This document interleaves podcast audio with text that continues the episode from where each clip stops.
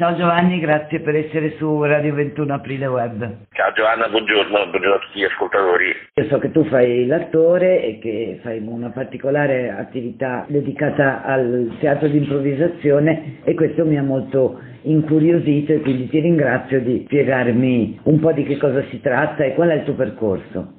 Diciamo che fino a una veneranda età di 40 anni non mi ero interessato a nulla di, anche solo minimamente artistico. Poi per un'insistenza di un amico, sempre un discorso poi di socialità, poi uno comincia, non peraltro. Dopo due anni ho cominciato ad andare a una lezione di prova, considera che io ero una persona che totalmente non mi immaginavo su un palco, nel senso che proprio io da una parte, in un altro universo, in un'altra galassia c'era il palco.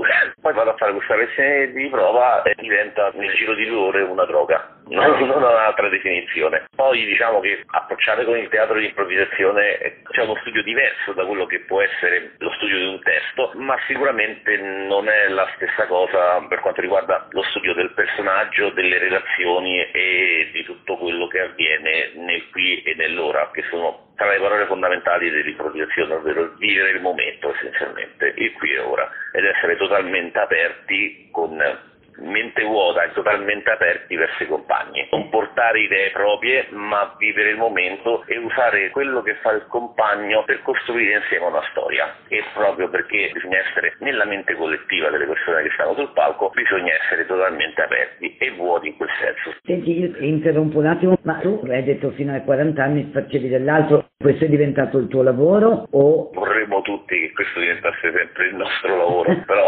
sappiamo che un'elite di persone, di artisti in generale. Diciamo è arrivato un momento di improvvisazione in cui avevo una crisi personale e lavorativa. Dobbiamo essere pronti poi nei momenti di crisi a reinventarci e penso che quello che a livello personale ho fatto ormai sei anni fa, ovvero mi sono reinventato e ho colto l'opportunità di fare qualcosa di diverso. E in quel momento, veramente per, per scelte diciamo professionali, avevo abbandonato il lavoro, dunque ho cominciato da quello, poi chiaramente avere una tranquillità economica, avere di base un lavoro, io faccio praticamente lavoro d'ufficio, pratica automobilistica, ti dà però la tranquillità poi di poter investire nei tuoi progetti e cercare io ti ringrazio tanto anche di averci raccontato un pezzettino della tua storia perché so anche per esperienza personale com'è difficile raccontare le crisi e le partenze di progetti. È sicuramente qualcosa che in questo momento, in questo pianeta e in questo paese Italia dobbiamo metterci in testa e quindi è veramente una cosa molto attuale,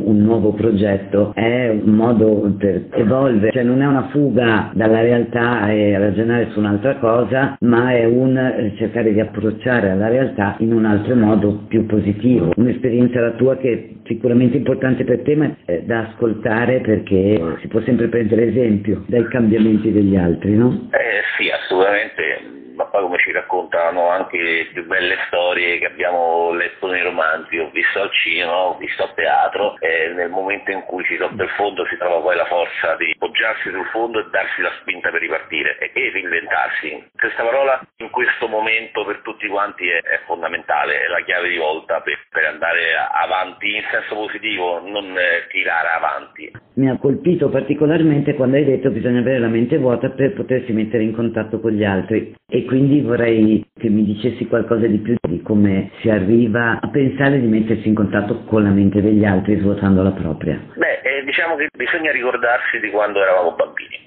Quando eravamo bambini noi giocavamo, avevamo in mente una storia da raccontare, semplicemente stavamo lì col soldatino oppure con il mattoncino Lego e poi dopo arrivava il nostro compagno gioco, ne metteva un altro, noi ne mettevamo un altro e, e così via. Ed è esattamente questo che è l'improvvisazione. Costruire una cosa insieme un mattoncino alla volta, non prendere e dire io sono del capo di dire e costruisco tutta la città, poi tu se ti vai entra e fai quello che dico io, io metto un mattoncino, tu metti un mattoncino, il mio compagno ne mette un altro e costruiamo insieme una cosa nuova ed unica che vivrà solo in quel momento, non verrà mai ripetuta perché anche questa è la bellezza dell'improvvisazione, puoi fare il più bel spettacolo della tua vita o il più brutto spettacolo della tua vita perché chiaramente il fallimento rientra nella vita dell'improvvisatore assolutamente perché proprio perché improvvisato non sai cosa verrà mm. fuori. E qualsiasi cosa noi porteremo in scena comunque sarà un'arte tra virgolette usa e getta perché non verrà mai più rivista. E questa è anche la grande forza che dà a persone come me che approcciano il teatro in questa forma di essere sempre entusiasti e di voler provare, provare, provare, provare, anche se apro una parentesi tecnica, il provare nell'improvvisazione non è il termine giusto, si chiamano allenamenti perché si allenano appunto delle qualità, delle skills, in maniera tale che poi quando si porterà in scena uno spettacolo saremo tutti appunto allenati ad essere attenti ad alcune cose che vedremo in scena o alcune cose che farà il compagno.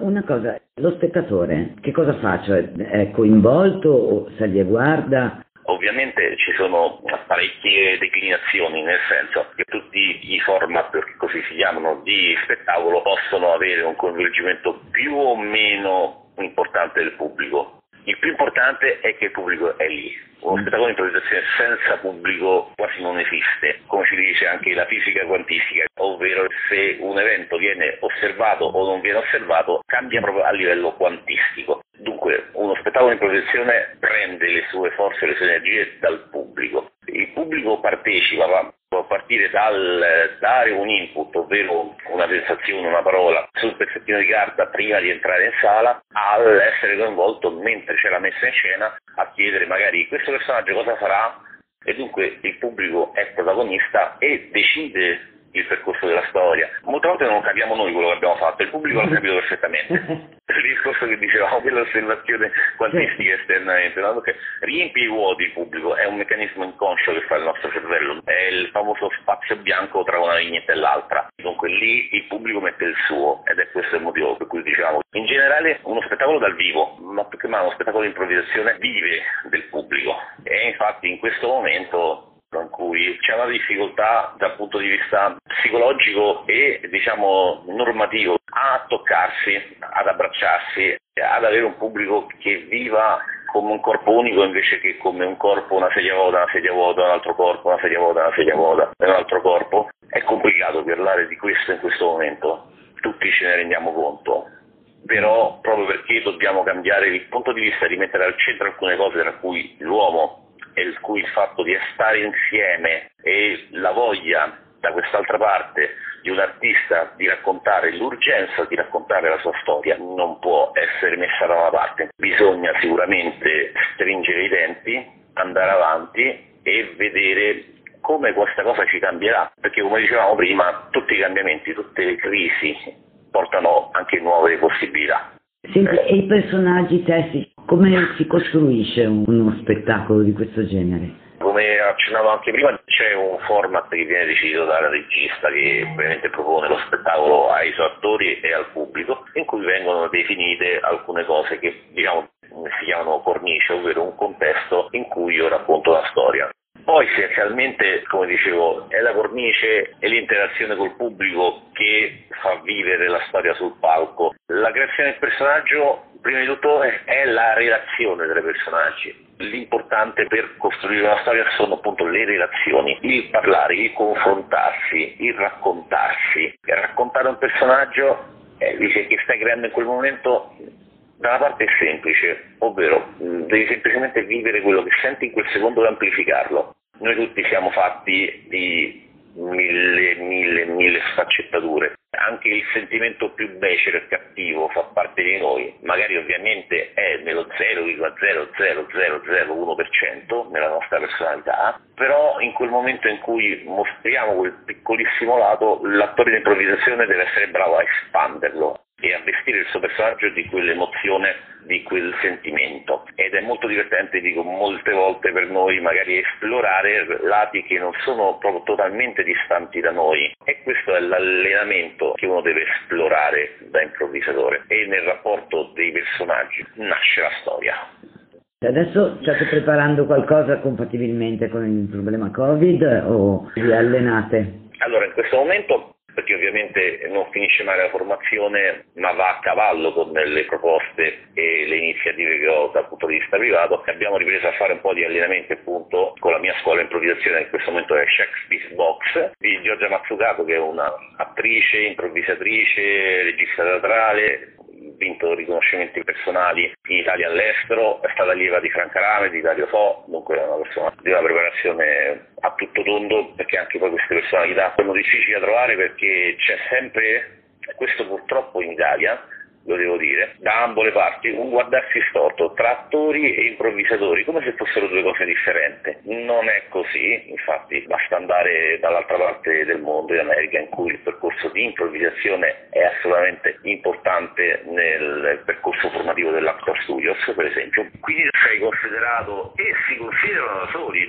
perché poi molti improvvisatori che non accettano di fare delle skills teatrali per esempio modulare la voce, impostare la voce, stare su un palco con una cognizione di causa, si tirano anche un po' fuori, puntano un po', questo è il discorso italiano, più alla socialità, al gioco, che non ha fatto di essere artisti su un palco. Che è, scusa, che ti è un peccato ma è anche particolarmente strano perché il teatro antico è ben nato come improvvisazione. Sì, assolutamente, poi come Canovaccio, con tutto quello italiano della commedia dell'arte, con la creazione proprio di personaggi chiamiamoli stereotipati barra macchiette, ovvero molto caratterizzati secondo la fisicità, perché il corpo è importantissimo, questo nel teatro e nella vita. Il corpo parla molto più di noi e molto prima di noi, cioè prima che l'informazione arriva al cervello e emettiamo un suono che è la parola, è un linguaggio, il corpo ha già parlato, ha già detto. Per un attore, per l'improvvisazione è una skills, cioè uno strumento per poter creare un personaggio,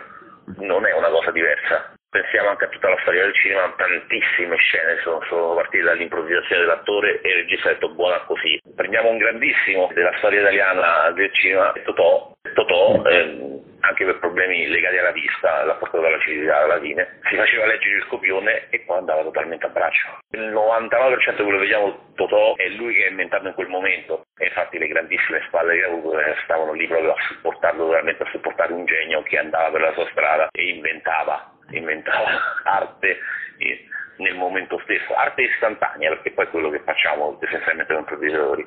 Siamo attori, registi, scenografi, anche pubblico da un certo punto di vista perché guardiamo anche i, quando stiamo fuori, guardiamo i nostri compagni, in quel momento riceviamo e leggiamo esattamente quello che legge il pubblico. È tutto contemporaneamente e tutto viene appunto creato istantaneamente. È assolutamente affascinante lo studio che poi eh, ti porta a fare uno spettacolo, di fatto è lo studio dell'uomo. Torno alla domanda tua perché ho divagato come al solito. Io sto fondando una compagnia una compagnia di attori, ribadisco perché non voglio parlare solo di improvvisazione, appunto voglio parlare anche di spettacoli di testo, in cui ho radunato un numero veramente alto perché soprattutto in questo periodo di 18 elementi, trovando anche persone che fanno formazione, che indirizzano questo gruppo su un lavoro che vorrei fare e poi con tutti questi eroi, mi verrebbe chiamarli perché non ho altra definizione, andiamo durante l'anno a lavorare per progetti che sono assolutamente tutti autoprodotti. Che difficoltà ci sono nel mettere in piedi uno spettacolo di questo genere, a trovare poi teatri dove vi permettano di farlo, lo spettacolo?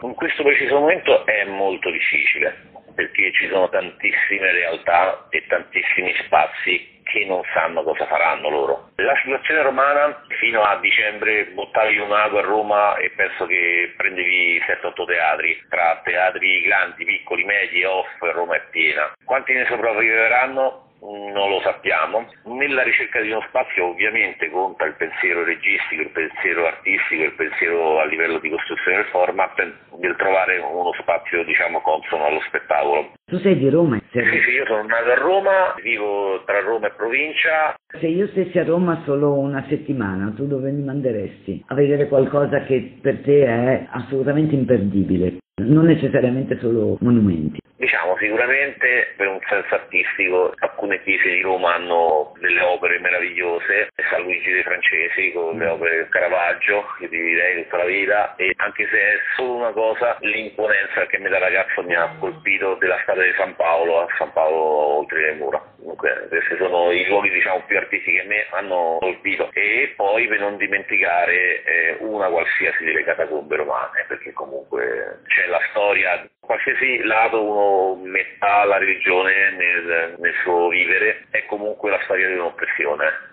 le oppressioni, le immaginazioni, eh, le persecuzioni bisogna sempre ricordarle. Purtroppo impariamo poco dal nostro passato, però proprio per questo bisogna ricordare, per mettere anche un po' di sole, io sono affezionato perché mio padre eh, quando era in vita lavorava in quella zona lì e direi Piazza di Spagna perché per me è sempre rappresentato di un posto bello di Roma e di una certa Roma anche molto ricca vogliamo, però è un posto elegante, è un posto in cui puoi assaporare quell'eleganza e vivere un attimo nella sua bellezza diciamo patinata. Senti, invece, chi mi consiglieresti di andare a cercare? Sicuramente sarebbe interessante avvicinare un po' di quella tanta burocrazia che soprattutto a Roma si sente più che in altri posti, perché da questo punto di vista siamo quasi una città-stato. Dunque andare a intercettare magari quelle persone che si occupano dei valori umani e quanto riguarda eh, proprio il vivere culturale, il vivere dello sport,